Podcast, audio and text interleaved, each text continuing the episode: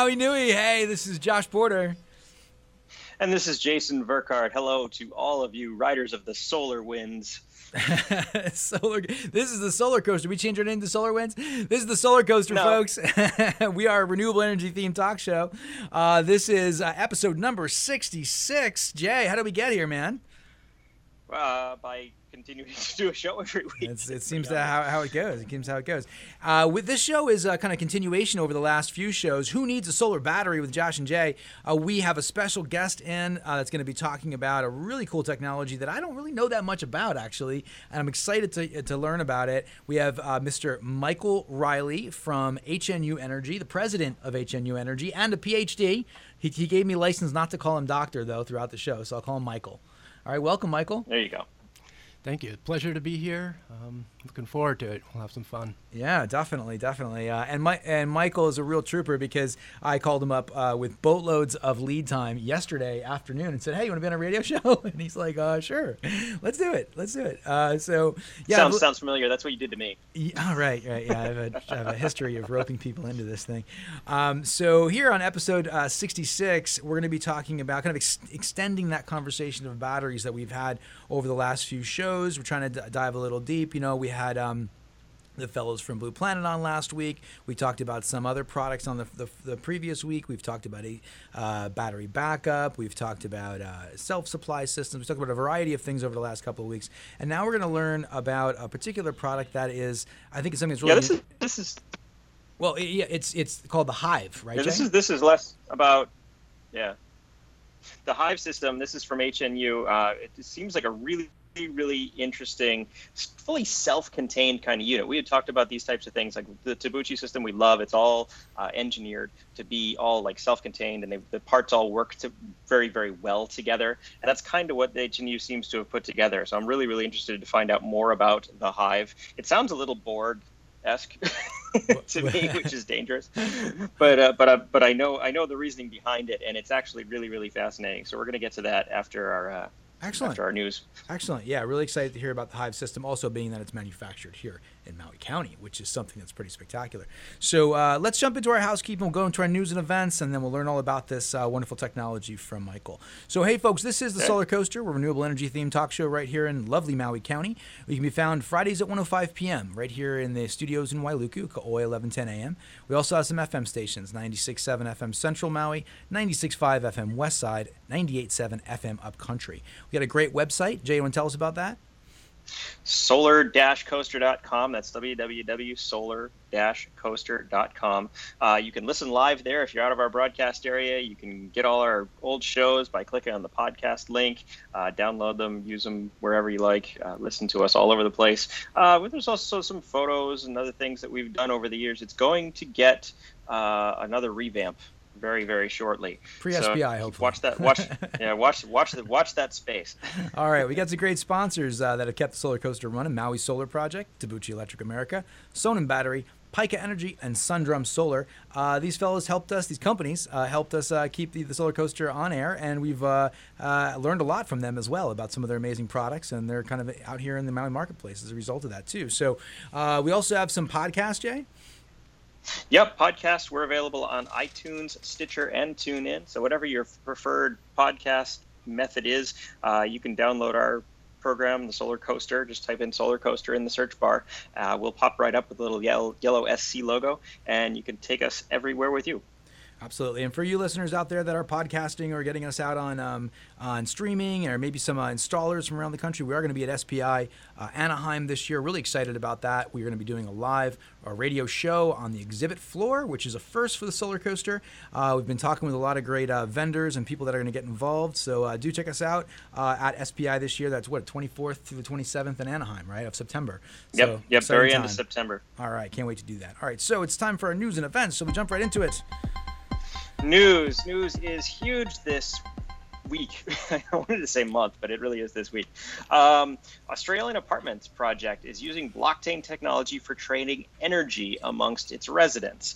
Uh, this is really interesting. No, no, you know blockchain from like Bitcoin and stuff. Blockchain is famous because of the Bitcoin kind of model, but the blockchain te- technology by itself is actually just like a distributed system for keeping accurate, secure, and private ledger-like transactions. Um, it's not the first time this has been used like this, the blockchain technology. There's actually the Brooklyn microgrid project, which has already been operational for a little while, uh, com- created by a company called LO3, uh, backed by Siemens. Uh, but they, it's the first time it's been done in Australia the apartment project itself is actually really interesting because it features like electric vehicle charging, a communal bicycle space, as well as um, a sep- like an integrated system for actually trash recycling. Like it separates the trash to make sure that it's just all the plastic doesn't just end up in landfill. Uh, really, really interesting kind of wow. model so, for so it's sustainable really a, living. Yeah, so it's a big, there's a bigger picture here than even simply energy uh, production and use. They're talking about kind of like mm-hmm. this fully sustainable setup uh, uh, uh community. That's uh, that's some exciting stuff. You know, uh, I I, um, I this. I guess are they transferring energy back and forth between the apartments? Is that the is that the gist of this? That's yeah, that's the deal. So they all when when you buy into this apartment complex, there's actually a 53.6 kilowatt worth of solar and 150 kilowatt of battery storage on site. They estimate it's going to produce about 80% of the apartment's needs overall. So mm-hmm. they'll still be doing doing a lot, but it's it's it sounds like a PPA uh, because it's they're estimating it saves the residents about 30% on their right. electric, so uh, less electricity yeah. bills. So so the, the apartment complex is going to pick up the slack and then charge charge forward. So it's kind of like an associative this um, is a energy bill. this is really kind of an interesting model here. You know, it's a 24 unit housing complex, right? So it's pretty small. Yep. And uh, you know, yep. much it, we've talked about exchanging uh, energy here in Hawaii, but of course, what is it? The wheeling, that legislation related to wheeling, is what kind of holds right. that up, going between uh, between TMKs. Um, but if you're on an right. individual TMK, and I think it was EnSync maybe uh, that put together one of these on a, like similar to this, they put together an exchange uh, not necessarily based on blockchain or Power Ledger, but they're exchanging energy amongst the apartments on a single TMK, right? So, uh, are you seeing right. any of this stuff happen out here, Michael? I have. Uh, we, have done some of that. Um, it's it's like a sub metering, or um, you know, you have one unit on a shared roof, and then you mm-hmm. sell proportionally to participants in there right. at, at, the uh, PPA rate. But it's a PPA through um, through the overall condominium association. Right, right. And in, and in, in that circumstance, it's like you've got one uh, solar system and you're submetering it out to the individuals, right? Correct. Um, and then right. what seems to be kind of going, I guess maybe the next level of that conversation is you've got some storage in there, and then these these uh, these units can maybe even ex- it looks like they're exchanging amongst themselves, right, via blockchain. That's pretty exciting. So maybe we'll start to see something like this take shape here in Hawaii uh, in the future. Um, that well, certainly would, part of the, the, like community solar kind of conversation, isn't it? That's it's, it, that seems to be where this goes. If you mm-hmm. you are a part owner, you have a certain number of credits per month, and then you would you would uh, either use or s- consume or sell them right? I mean, that's that's what you would do. Uh, yeah, I don't know how community how community solar fits into this conversation. I mean, that's uh, I when I tend to think about community solar, the way it's the way it's at least set in my mind, I see a picture of a big solar farm somewhere that everyone in a certain sure. area or whatever the the parameters are have been able to buy into and uh, participate in, and uh, they get the advantages. Those advantages could be tax credits, I suppose. Those advantages could be reduced uh, depending on how it's set up. I'm sure there's different models for it, right? Um, but yeah, in this case, this uh, this solar ledger and this blockchain technology is really what's super exciting about this. And I guess it's just that it can do it um, quickly and, and efficiently, and and uh, can it can track this stuff reliably, right? That's kind of the main. Yeah, main it's extre- it's extremely lightweight. Uh, the, the, reason why it's called blockchain is because you can't um, like slide in an extra transaction or remove a transaction from the overall ledger because other peers on the network will catch that and invalidate it. So you're you can't make those types of cha- types of changes. Once your transaction is in the, is in the chain, it's there forever, and you can't you can't edit it, change it, mess with it. No hacking. It, so it's, it's, not easily done. It's credible, reliable. so, so it's, you know it's it very is what secure, it is. reliable, right. and it's fast. It's it's a very lightweight protocol. When you say lightweight, you mean from a coding perspective, right? Is that what you mean, or uh, like just yeah, from processing. Processing, right? Okay. It gotcha. doesn't, take a take, doesn't take a huge amount of processing power to keep it running. And you'll notice, folks, this is not in our future focus section. This is happening right now in news and events. Yeah, this is how they, they're already. It they're sounds already like uh, some Star Trek stuff, but it's actually up and running. So little a little bit, and and there's actually another uh, complex in Western Australia that's already looking to, to adopt this kind of same model. Right. So they're they're and and of course it's already been running in Book, in Brooklyn for a wow. Be interesting to see how what kind of what experience people have in those uh, in those complexes once this is up and running, and if there's transparency, sure. if we can actually see the um the, the you know the movement of energy, if there's some kind of like a monitoring system. Well, that, that yeah, that's that's an interesting kind of question because the one of the blockchain's uh, either biggest selling points or kind of detriments is the fact that it's very anonymous. Ah. Um, you can see that a transaction happened, but unless you are the parties involved, you don't know who sold what to who. So it's not like you're going to ah. be able to sniff in there and see, well, apartment 204 was using a ton of power because they were partying all last week. so you can't you can't do that type of stuff. Okay, um, the energy you, hogs. You know, you know that somebody used it, but you wouldn't know you wouldn't know who. Okay. Okay. Very cool. Well, excited to learn more about that. See more projects get up, get up and running, and uh, follow how blockchain helps energy uh, kind of work better. You know, renewable energy kind of work better.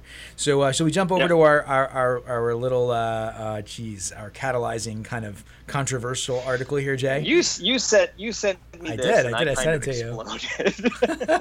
Just see the look on Michael's was face really right bad. now. He's like, oh. Yeah. Did, did he did he did he know? Does, mm-hmm. Did he research this? I don't know. Okay, so uh, the America First Energy Conference just wrapped up in New Orleans. Now, America First is um, one of those I mean, God, this strikes me as like the flat earthers.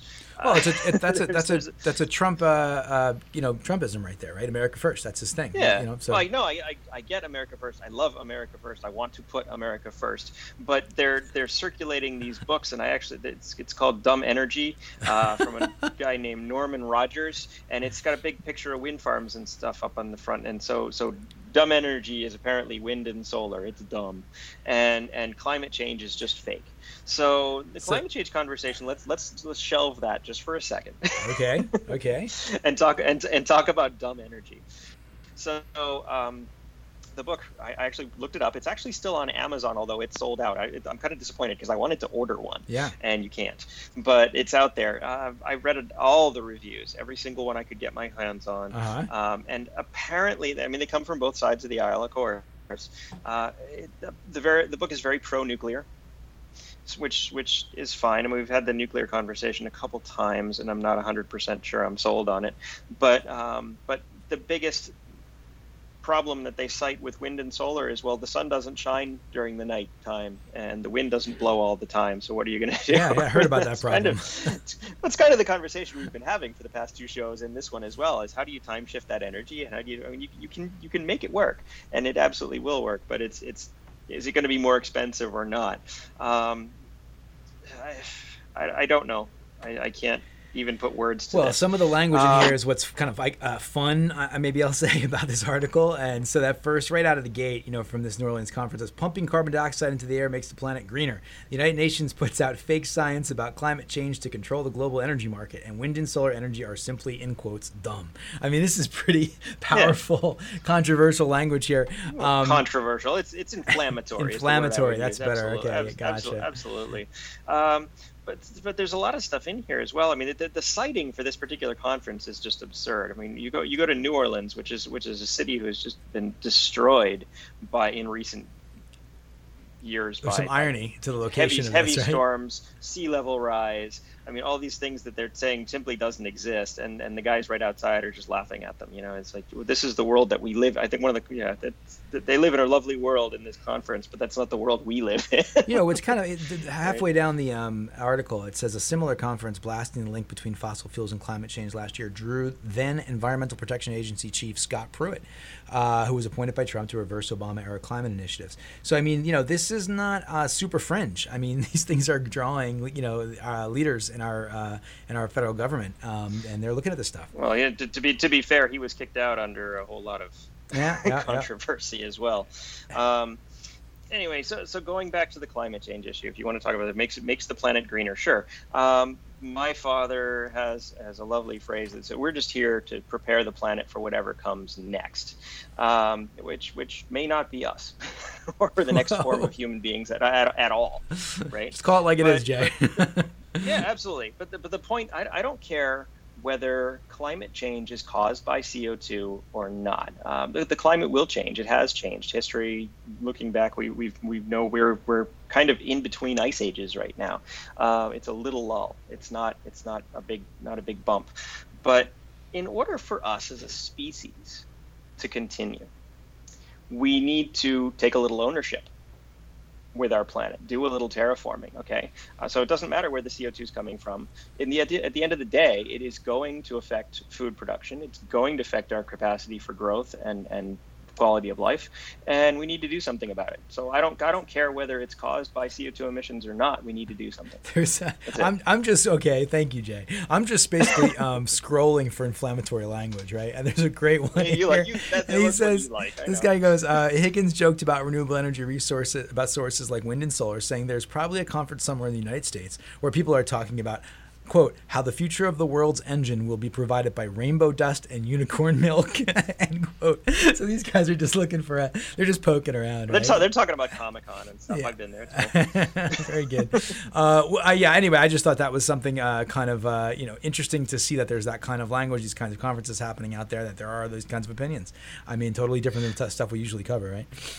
Sure, absolutely, and and um, honestly, like I said, I'd love to get a hold of the book. I do want to give it a fair shake, see what he's got to say. But if it, if I can pick it apart, I certainly will. At the at the same time, um, we've had the conversation that it may not be feasible in at our current state of technology to go 100% renewable in a flash. We need some kind of stable generative source, and whether that's nuclear or, or something else, I don't know. Bridge technology is the language that's, that's, I think we hear sometimes. Right, right, right so. the bridge technology.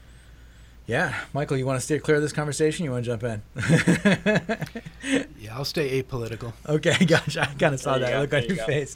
Um, all righty, so uh, let's let's move over to what's going on at the, in this MRT. I don't even know this this the source we haven't used before, but MRT.com.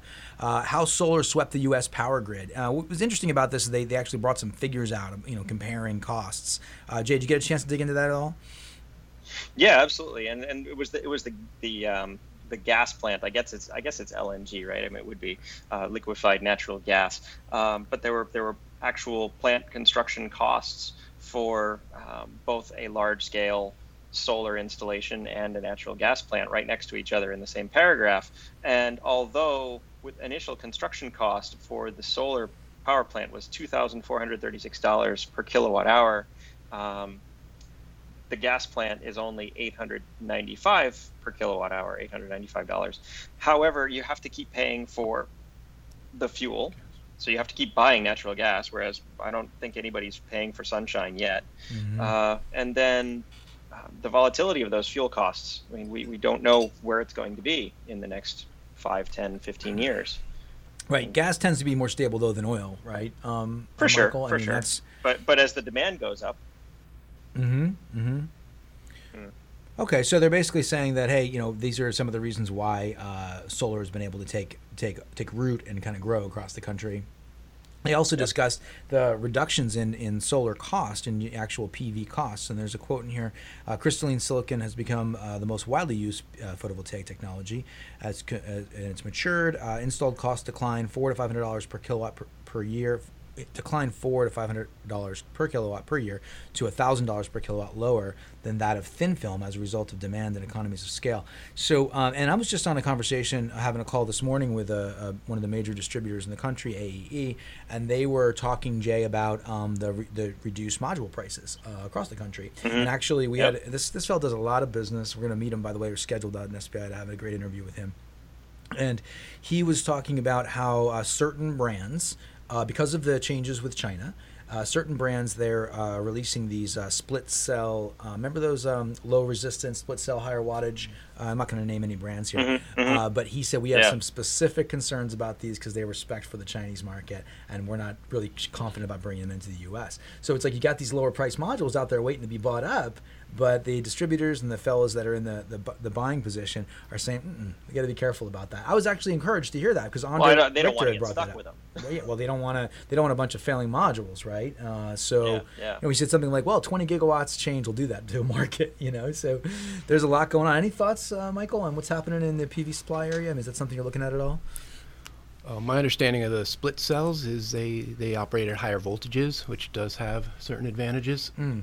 Um, so uh, it's not prevalent as far as I see uh, in the U.S., but we're, we're definitely looking looking at that. There are some advantages, I know. Yeah, a lot of companies actually um, started toying around with that. And, and, when we went and spoke with Solar, it was about a year ago. We went and spoke with Solar World. Yeah, uh, it was. Uh, and they had said, ah, it's kind of a cheap trick. They didn't quite say it like that, but they that was kind of what they were alluding to. And a lot of companies, it's were like, uh, I won't name the companies, but like I'd say 50% of them were out there tooling around with this method and then you get this little bump in wattage, right? And it, and for for um, for you know everybody out there listening, when you look at a solar panel, you see a you know a square cell, right? If you imagine that cell, there's 60 of them typically inside of a panel, uh, six across the bottom, 10 across, 10 up to the top vertically. But those cells, in what we're talking about, they actually cut them in half. Isn't that right, Michael? Yep. So then you have double the number of now cells, basically, and because of is it lower resistance, higher voltage and overall you're able to get better wattage. Is that what's happening? Yeah, I don't know how to quantify how much better, but that that's the yeah, idea. You're getting um, a bump basically, right? right? But there's some concerns, I guess, you know, and, and, and, I don't know exactly what those concerns were, but they've been brought up by by distribution guys uh, just this morning. So, uh, yeah, so reduced PV costs. Uh, uh, that's, I mean, that's a good thing. We just got to maintain quality, right? That's kind of the takeaway. Yeah, and that's the issue is that all these remember that global glut came from when China decided to uh, pull the plug on all its its um, kickbacks for uh, right for large scale large, large scale installations, and that's where these panels came from. So they were never slated for the U.S. market to begin with. Mm-hmm, mm-hmm, mm-hmm. Okay, so very cool. Let's jump over to what's going on with Hawaii. We actually got an unusual uh, source here. It's Condé Nast Traveler because we saw this big, great, beautiful picture of uh, the Honolulu uh, airport. Uh, looks like they're going to be uh, solaring up uh, pretty good. Yeah, do you want to take this one because this is big and it's local? well, I mean, um, you know, it looks like there's 4,260 solar panels will be deployed by the end of November, uh, and will cut the yep. airport's electric bill in half. I was just talking to Michael about this this morning. Yeah, I was actually aware. I think you said you, you, you saw the project when it came out. Was there anything interesting going on over there? Uh, yeah, there is. This is a project using SunPower, um, which is the highest efficiency modules. Uh, we do. Um, the vast majority, al- almost all of our uh, projects are using SunPower. Uh, it's just the best product mm-hmm. out there, and so I, I know that that's that's what's being used here at the airport. Um, and it looks like it's a really nice uh, system. It's a tough environment there, a um, lot lot of regulations and challenges, but uh, it's I definitely uh, applaud you know the, the the airport and all those that are implementing the solar energy to cut those costs. It's a lot of uh, a lot of space that's air conditioned in those airports. Yeah, yeah, for yeah, sure. and, and they do and they do tend to run it really, really, really high. I want to say high, but low. the temperature really cold inside those terminal buildings is cold. um, but I mean, it's, it's, they get a lot of sun there, and so it makes perfect sense for me. Uh, it's not just the panels, though. I mean, they're actually going around and doing an entire LED lighting retrofit, which I hope they're. Uh, yeah, something just uh, yeah, ninety-eight thousand light fixtures at Honolulu's airport were replaced with LEDs. That's right, um, and and they're actually it's not just this one project. They have um, projects going out for the next five ten years. Uh, Terminal 2's parking garage is also going to be covered as well, and they're going to head toward 100% for the airport in in pretty short order. Yeah, I mean, got to give them credit. And it's, you know, Honolulu Airport is uh, not the only airport out there doing this. They're, they mention in this article a couple of other uh, airports that are moving in similar directions. You know, George Airport in, between Cape Town and Port Elizabeth in South Africa, Cochin International Airport. Some of these have like 40, 50,000 panels going in. Uh, so, there, you know, this seems to be kind of a trend across the world where airports are saying, hey, here's our opportunity. Yeah, absolutely. Unfortunately, it's never going to do anything for the actual aircraft. Ah, uh, yeah. Well, we're we're uh, until we get an electric uh, air, jet. Is that happening in the future sometime? I, I, think we need some higher efficiency panels to put them out right. on the wings. That's yeah. not going to work quite yet. okay. Okay. All right. So let's wrap that up. That was our news and events. We did uh, really cool to see what's going on here in, in our own uh, home state. Uh, and then let's we'll go to our commercials. Come back. We'll learn all about the Hive system from HNU Energy with Mr. Michael Riley. Aloha and welcome to Maui Solar Project. It is easy to feel rejuvenated just stepping outside on a magnificent Hawaiian day, Maui Solar Project is here to help harness that energy you feel in your body and use it to power your homes and businesses. As Laura tells us, Maui harnessed the sun so as to slow its path across the sky. Join Maui Solar Project as we harness the sun's energy and slow Hawaii's dependence on fossil fuels. Call Maui Solar Project at 269 2352. MauiSolarProject.org. Tabuchi Electric, a leading worldwide inverter manufacturer, presents the second generation of the Eco Intelligent Battery System, the IBIS. Tabuchi's grid friendly system includes a high efficiency inverter, stackable batteries, and integration with Geli software for the most adaptable battery storage system on the market. The system is optimized for energy management and cost performance. Maximize your solar investment with Tabuchi's electric Eco Intelligent Battery System. The Sonnen Battery Eco is an energy storage solution that utilizes intelligent energy management software. The system is available in a variety of storage capacities and allows for expansion. Sonnen Battery Eco allows you to save money by harvesting energy from your solar PV system and using that stored energy when rates are more expensive. Sonnen Battery Eco is specifically designed to provide you and your family peace of mind in the event of power outage. Our unique power detection system will sense outages in real time and automatically switch over to battery power. See Sonnen Battery Eco at sonnen-battery.com. MIT founded Pika Energy, makers of the Pika Energy Island, a smart energy management system that uses solar panels, lithium batteries, and intelligence to manage your energy and keep you powered even during outages. With a clean, intelligent alternative to grid power, you're in control of your energy future. Pika's Energy Island lets you manage electrical costs with HECO ready self supply functions. Pika's largest battery, the Harbor Plus, offers 16 kilowatt hours of stored energy and can power loads of up to 10 kilowatts. And if you need more capacity, just add a second or even third Harbor Smart battery to the same system for a maximum of 48 kilowatt hours of usable storage. Pika Energy, own your power. To learn more, visit pika-energy.com. Sundrum Solar is the manufacturer of a revolutionary thermal collector that fits on the underside of your standard PV panel to maximize energy capture per square foot. The Sundrum Solar Hybrid PVT system, combined photovoltaic and thermal, holds the world record for peak efficiency, capturing an astounding 86% usable energy. Learn how Sundrum Solar vastly improves electric, heating, and cooling economics at sundrumsolar.com. Alrighty, here we are. Really excited to get into this conversation. Thank you, sponsors, for keeping us on air. We do appreciate you, and we uh, look forward to working with you more in the future. so, um, hey, we're going to jump right into this conversation here with Mr. Michael Riley, uh, president of HNU. Mr. Michael Riley, PhD, uh, uh, president of HNU, um, about the Hive system. So, welcome, Michael. Thank you so much for coming to the Solar Coast today. Thanks. It's been a ride. It's been a ride. It has been a ride already, right? so uh, why don't we start out with just some basic intros? Give us a sense of who you are and you know what HNU is all about. I mean, I had a, the pleasure of meeting with Dan a, uh, a few days ago, maybe a, last week, and took a little tour around your facility, which kind of blew my mind. So you know, start out with a little bit of that. well, not not sure where to start with that. It's uh, we, we we are doing a lot of really cool things. Um, I guess I'll start. Um, I've, I've, been with HNU for about nine years, wow. and uh, that that uh, probably makes the solar coaster actually look like it's it's pretty tame. It's, yeah, it's been a it's been a ride. We're doing stuff with NASA, with um, been doing energy storage for a decade. We wow. really one of the pioneers. Um, in fact, we were uh, we were awarded at the big APEC conference in Honolulu back in 2010. We were recognized for pioneering and deploying energy uh, storage Fantastic. and generation. And uh, basically, um, Dan O'Connell, our CEO, he met with um, Energy Secretary Dr. Chu. Oh, and yeah, Dr. Chu, Chu said, he goes, you know, when Dan was telling him what we're doing, he, we have a quote from him that uh, what HNU Energy is doing is the future. That's spectacular. And, and, to think about these things, to put it in context, I mean, back in 2010, we already were being recognized for what we were doing in energy storage, yeah. which really hasn't come to fruition until the last couple of years when it's you look at that it's taking shape. yeah, when you yeah. look, te- you know, Tesla, a lot of the the big players in in there these days don't go back nearly that far with right. with you know with anything with batteries. So um, we have been we've done some of the largest uh, energy storage projects um, on Maui and in the state, and we are um, we've developed these technologies from the ground up. Our, our solutions are not taking something, a battery from an automotive industry or some other thing, and trying to apply it into um, you know grid tied storage. Yeah.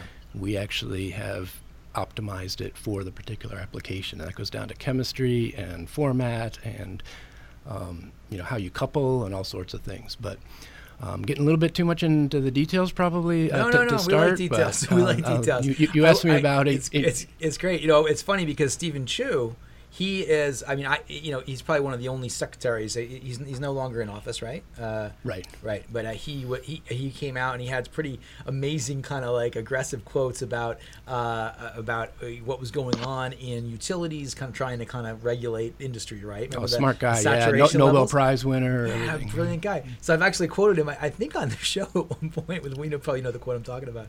Um, so that's amazing that you have uh, some kind of recognition from him because he's someone we all really respect. Yeah, well, you know, maybe a lot of the listeners to, to this realize that, but uh, you know, I'm going to show how uh, how geeky we are, I guess here. But HNU is actually the name of the company, and what's what's that mean? Mm-hmm. I guess is H. The new is Nu. Nu is actually a Greek letter, and it stands for the frequency mm-hmm. of light. Okay. H is Planck's constant. You multiply H times nu, and you get the energy in a photon of light. Oh, and God, so this is great. It's basically it's about light energy, which is what PV is, which is what you know our other product lines, telescopes, microscopes. It's all about light and using light to advance technology.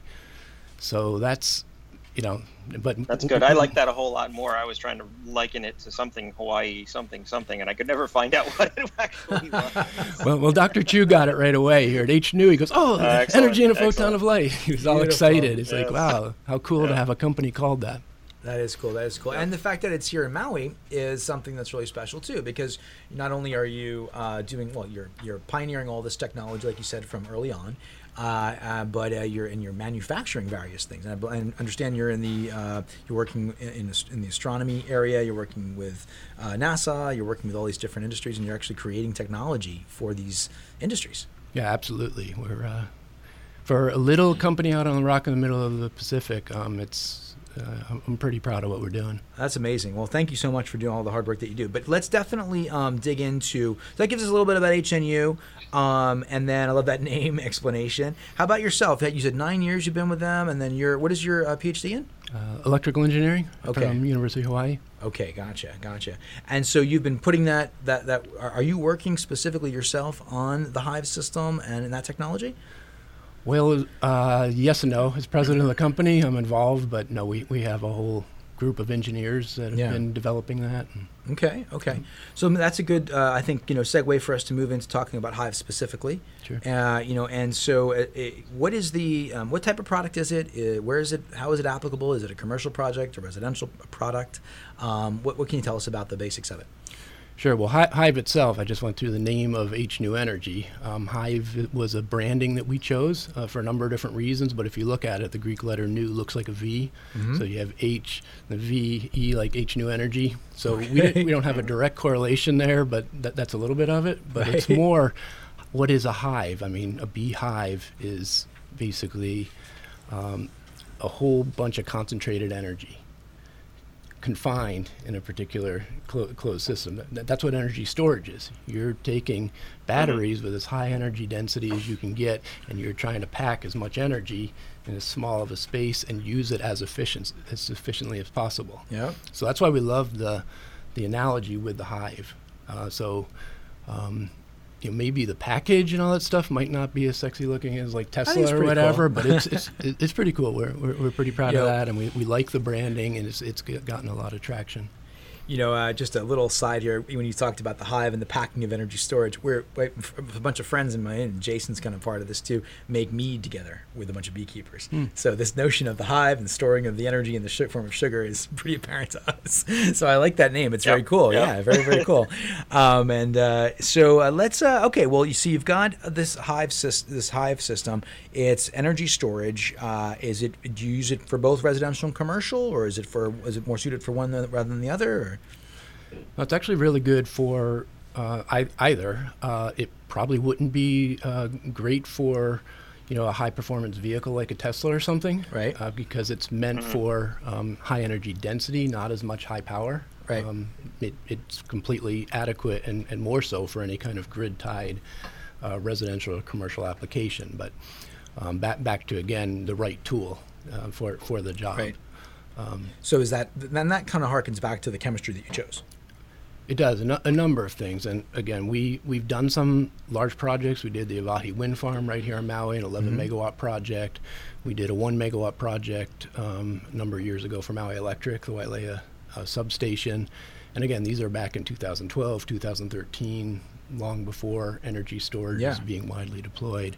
Uh, we've done military. We uh, just this year we, we did a quarter megawatt hour for Joint Base Pearl Hickam over for the Air National Guard. We've done um, large off-grid commercial for communi- communities. Um, we've done residential. We've done other. We, we did a half megawatt PV system at VIP last year, uh, a VIP food service here in Oh, Maui, okay, yeah. and we have a Hive battery all integrated with that. Um, so uh, a number of high-profile, good good um, So projects. is, is that like an SIA type of system for Uh, VIP? So yeah, VIP's an SA. So standard interconnection agreements, you're basically not backfeeding energy, Right. And you're using uh, you're you're using the energy storage to get kind of greater size, That's greater right. scale. But Maui Electric allowed us to put a larger system on the Right. roof because we were able to store any potential ac- excess energy. Right, right. And SIA for people that are listening out there is uh, the standard interconnection agreement. It tends to be sized at a small percentage of the overall consumption, so you know that you're never. It's like below the base load, pretty much. Exactly. part. Yep. So you know you're never going to be exporting. But you add some batteries to that, then you can size it up, maybe to max roof fit, right, or Yep. something along those lines. And that's there's uh, some value that that's uh, seen in that. Okay. So you have uh, commercial applications. Let's talk residential though. Um, so you know, for most people that are listening, they're they're maybe they're one of the eleven or twelve thousand NEM holders out there in Maui, or you know, or maybe somewhere out there sixty thousand across Hawaii. And a lot of people now are thinking with you know Hector just passed us by on to the south, and they see what's going on out in in Puerto Rico, and they're thinking about batteries. They hear about batteries. They hear about Tesla, right? That gets all the kind of you know the brouhaha of Tesla. And um, so what what can we say about um, the application of the Hive for residences here in Maui and throughout Hawaii? Yeah, it is interesting that Tesla gets um, so much of the buzz, and we're the ones named Hive. But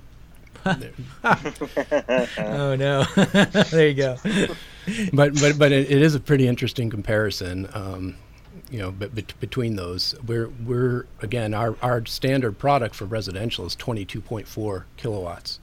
Compare that to Tesla's Oh, wow. uh, Powerwall, Okay, yeah. which is under seven. Their their Powerwall We're two is like 13 and a half. So we're talking kilowatt hours Kilo- of energy kilowatt hours. yep yeah. okay So we are sized basically to be able to power a typical Hawaii home, mm-hmm. um, and and the ability to then go off grid if the grid goes down and power, you know, basically power all your loads. Mm-hmm.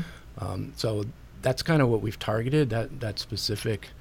Um, so when you chose that 22 kilowatt hours was that um, that's fully uh, just discharge uh, the full depth of discharge 22 kilowatt yeah, hours yeah, it's lithium iron phosphate batteries. You basically can do full, full Right. depth of discharge, unlike lead acid or other. right okay so you got 22 kilowatt hours is that based on just your average daily consumption like of a home Pretty, pretty typical. Um, I mean, they use some during generation, and then of course you have some days that that um, you have more sun generated Mhm. uh, energy. So it's sized in order to keep a regular home. right Um, it, it doesn't build days of, of, of back if you were to lose sunshine for a while. So Right. it's not like designed to be an off-grid system indefinitely. Mm-hmm. You would use a larger, Mhm. probably a couple of hives at least in that case. right Uh, but in terms of, you know, if you put in a CSS with a norm, uh, you know, with a Tesla or some of the other smaller batteries, you're still going to buy quite a bit of your energy from Maui Electric. You're going to be able to store some, but you, it really doesn't get you to what's equivalent to a NEM. I mean, that that's really under a CSS with a Hive battery.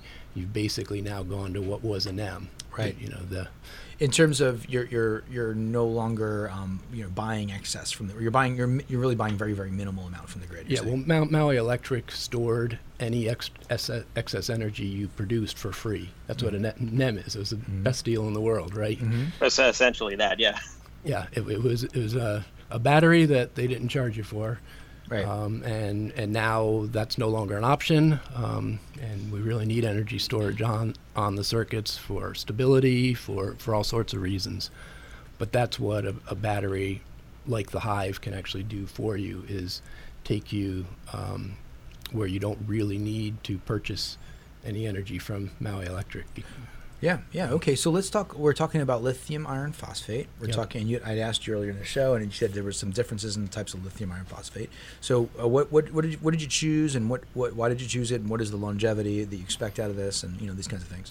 Yeah, I think if you look at a lot of the uh, battery storage um, that that's out there, they they use uh, what are called cylindrical cells, Mm-hmm. um, and and they they tend to be small, and there's a lot of them, um, and and you'll find a lot of commonality, whether it's the you know the cobalt, ma- manganese, um, you know nickel, aluminum, all, all of those different things that aren't lithium iron phosphate.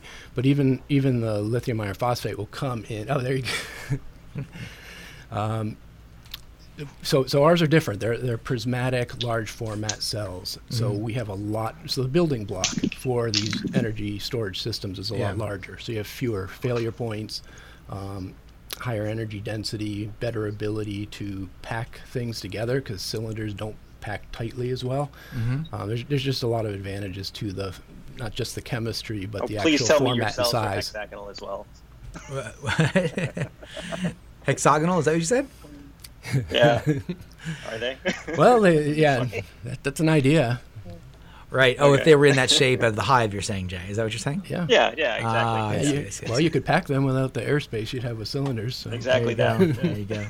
Okay, so uh, and then what do you? Uh, you got prismatic lithium. Um, what is the expected longevity, and what are the warranties of these systems? And are you warranting them, or is it the manufacturer? Um, well, I mean, the, the cells themselves we do not manufacture, but Mm. we actually make the the um, the hive, the Right. whole integrated system, the battery management system, everything that goes with that. Um, and we did years of testing of these battery cells at Sandia National Labs. Mhm. They ran through full depth of discharge um, testing for for years, um, and uh, we have from them that they're predicting uh, 12,000, at least 12,000 full depth of discharge um, you know, cycles. Right, fully discharged, fully recharged. That's one cycle. Yeah, and that's that's like 30 years, right? Right. If you do one per day, Yeah. Right. uh, you know, char- charge and discharge, and that was without significant degradation. That that's Mhm. what they were predicting. Um, so that's that's pretty different. I think I've seen the, the you know like the Tesla ones are saying a thousand to fifteen hundred cycles. Hmm, so there's so- just a yeah. like almost a tenth, really. Yeah. Okay. Okay. So yeah, and we've heard that before. You know, in some uh, in the conversation about that particular chemistry, and then, um, uh, but you're seeing there's a difference between the prismatic and the cylindrical. Yep. You think as well? And, and they're just different applications. Like we, again, we, we did the Auwahi wind farm. It's lithium iron phosphate, but it was cylindrical because wind farms have high power fluctuations, Mhm. and the cylindrical, like what they use in in electric vehicles, um, are, are going to be the better solution for that application because Mhm. you need high power. okay. When we did the Maui Electric substation, that was for energy shifting. You don't need high power, you need high Mm-hmm. ener- energy density, and that's where we went with pr- prismatic. So it's a different solution depending what problem you're trying, That makes- trying yeah. to save. You That makes if- perfect If sense. you have a Yeah, hammer, everything yeah. looks like a nail. So you know Tesla had a, a great product, um, and uh, you know it- for for their vehicle, Right. And then they tried to take that and take it into a different market and apply it. It has cooling systems, which which are beautiful feats of engineering, but you don't need a cooling system for grid tied Right. um, storage. You're not Right. running at at cycles where you're really going to heat up the batteries. Right. So that Yeah. that's that. that- so we came at it and we developed over the course of a decade, decade a solution for specifically the Hawaii market, and we really think we have um, the right solution. Um, we we DC couple compared to AC couple, which is what a lot of uh, I think most of the other op- options are doing that. Yeah, I found this particularly interesting when we talked earlier because if you're like if, if you're able to work with the existing inverter that's in there, the PV inverter, Right. then um, there's kind of very there's a lot less complexity. And Jay, they're they're working on. It looks. If we talked a little bit, you can tell us all about this. But it, it sounds like you you you if you go up to an M and you, they have a five kilowatt SolarEdge or or SMA or or even Enphase. Does Enphase even work? I mean, that's a- another question. Now those are right? microinverters. En- Okay. Enphase micros. Yeah. that's what I yeah, was but, gonna but and ask. Enphase actually has a little battery they now put Oh yeah. on the DC side of their their microinverters. Yeah, uh, we've had- in the panel. Yeah, So, we've yeah. had um uh, oh Mhm. DC, yeah we've had um what do you call it um uh Raghu and Martin the founders on the show Hmm. in the past. Uh, so Um, the thing that I found interesting is the potential to be able to integrate battery storage to the existing NEMs. Of course, you can you can use it in a new self-supply system. That's a no-brainer. Um, but for people that already have uh, solar systems, it can how do you integrate it? How does that work? Well, that, that's the trick. You, you said it's a lot simpler, and on the one side, from the regulatory side and other things, it is much simpler. But there's a reason most people AC couple, and, and because it is much simpler just to hook it up, and it, you know the grid na- naturally syncs everything, and and um, you know you, you, can, um, you know, it, it's just much, e- much much easier from an engineering standpoint to to do that. What you pay for, though, is loss of efficiencies, um, you know, the ability to retrofit um, existing utility agreements and put things on, on the DC side of the uh, inverter. And what we're talking about here is that the utility sees system size based on inverter size. So if you AC couple and you bring in another inverter, then you're having a conversation about why you have multiple inverters. Exactly. right? And so is that increasing Right. your NEM size? And that's a, I think that's been sorted out with the utility, but but that's an important point. And then so your DC coupling, so that means like if I have a five kilowatt SolarEdge, you can come right in and you can work with my take the PV, run it through the. I'm just simply saying, so you correct me, but run the PV through the hive, run it right into our uh, the SolarEdge, and you're you're, you're good. It's going to work. Yes, you, you, you can do that. If you have an existing NEM, again, the, the utility is your battery. Um, but you can only add to the DC side so much because you're going to overpower your inverter. So you could add to your DC side, add a battery, charge the battery, and then, um, you know, if, if you had those loads. Well, how would you how would you like? Uh, I guess my question is is based on um, grid outage, wanting battery backup for critical for power outages. So in that scenario, how does the hive kind of you know uh, apply?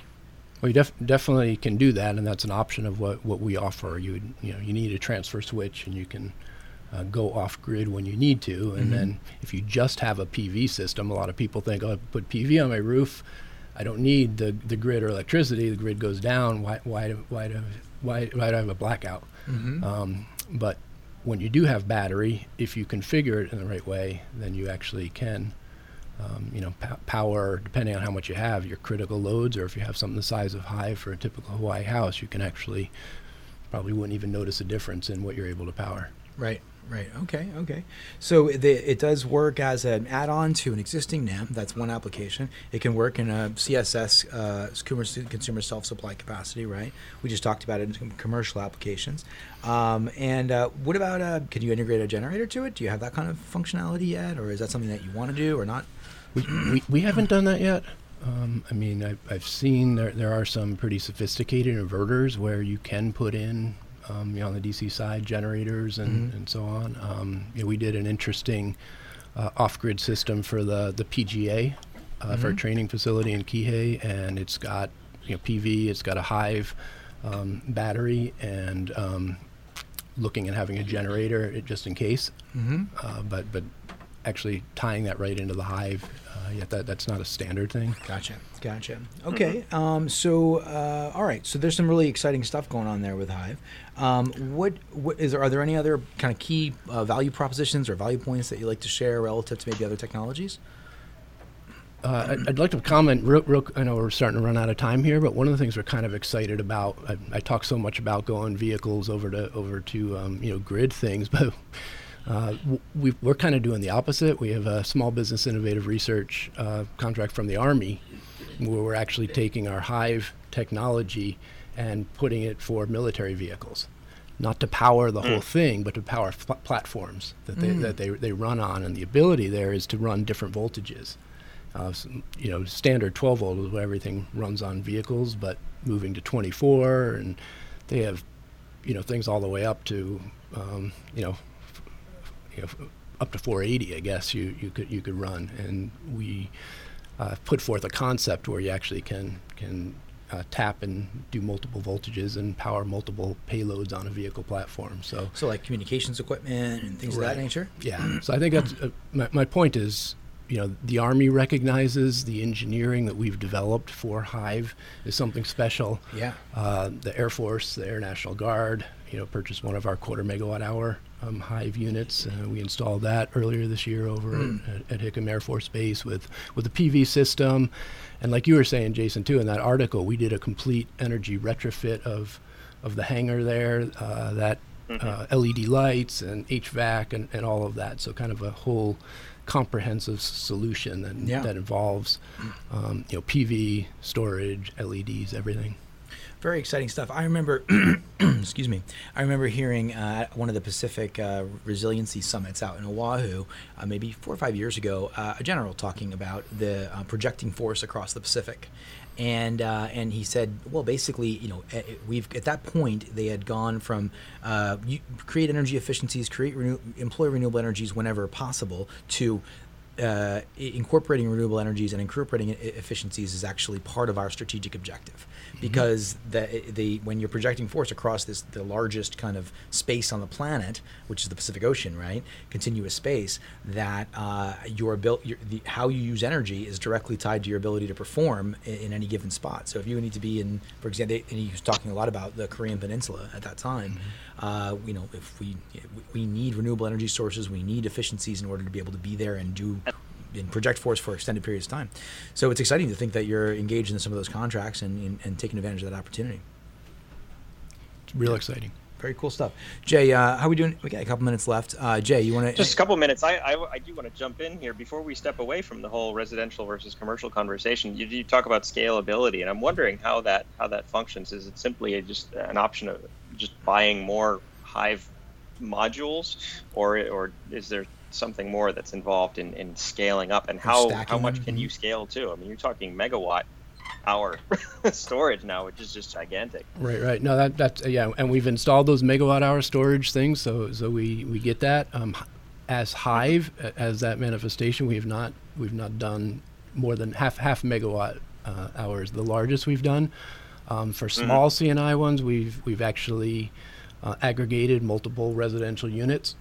Um, for larger ones, uh, like Pearl Hickam or the off-grid community, we've containerized uh, larger battery. In fact, in fact, one of the things for um, Pearl Hickam, we actually precast a vault.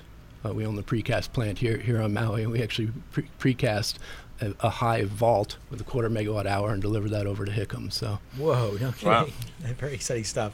All right. Well, um, it's been a real pleasure having you here uh, on the show. And are there any last words you'd like to share with our listeners about HNU or about the state of the industry or your perspective on things? Anything else you'd like to kind of leave us with?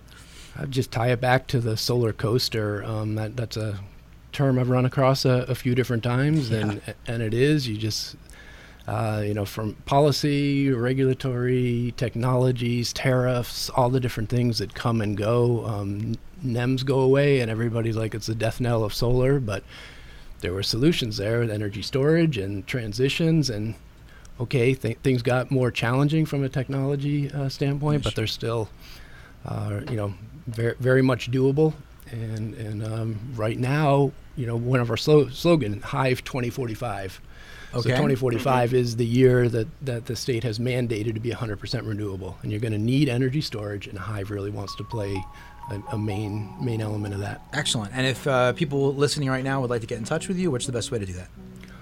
Uh, you can visit our website, hnuenergy.com, or you can call 244 7844. Got it. All right. Well, Michael, thank you again so much for being on the show. We really appreciate it. Maybe we'll come on again someday with updates about your cool products and all the cool things you're doing. Uh, hey, folks, that's our music. This has been the uh, Solar Coaster Renewable Energy and Theme Talk Show right here in Maui County. Uh, we are sponsored by who are we sponsored by, Jay? Maui Solar Project, Tabuchi Electric America, Sonnen Battery, Pika Energy, and Sun Sundrum Solar. Thank you, sponsors. It's been a great show. Uh, and uh, yeah, Jay, you want to say anything? Oh, hopefully I'll see you next week. All right. Jay's coming to town soon. Hey, aloha, folks. Have a wonderful weekend.